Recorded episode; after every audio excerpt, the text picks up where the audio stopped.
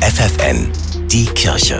Sie kommen aus Ghana oder Syrien, dem Irak, der Elfenbeinküste oder auch aus der Ukraine und sie wollen Deutsch lernen. Einmal in der Woche treffen sich Frauen, die aus ihrem Heimatland fliehen mussten, im Pfarrheim der St. Godehard-Gemeinde in Göttingen. Eine von ihnen ist die 17-jährige Ruth. Ich komme aus der Ukraine. Ich habe einen Bruder, er studiert und ich liebe hier. Während nebenan ihre Kinder spielen und betreut werden, sitzen die Frauen an mehreren Tischen im großen Gemeindesaal.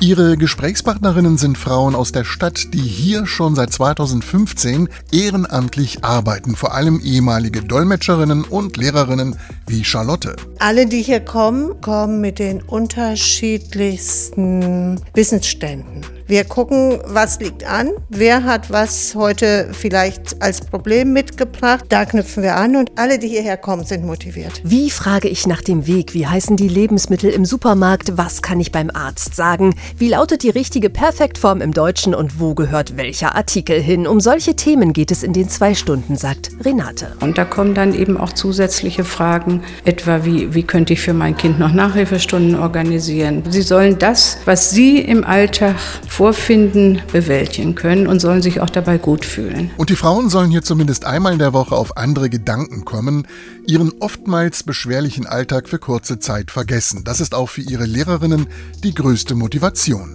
Weil es Spaß macht und weil diese Situation so schrecklich ist, dass man irgendwas dagegen machen muss. Wir versuchen sie zu verstehen und sie verstehen sich untereinander. Insofern hat es, glaube ich, einen hohen auch sozialen Stellenwert. Für mich ist es eine mitmenschliche Aufgabe, eigentlich auch eine christliche Aufgabe. Die Kirche bei FFN.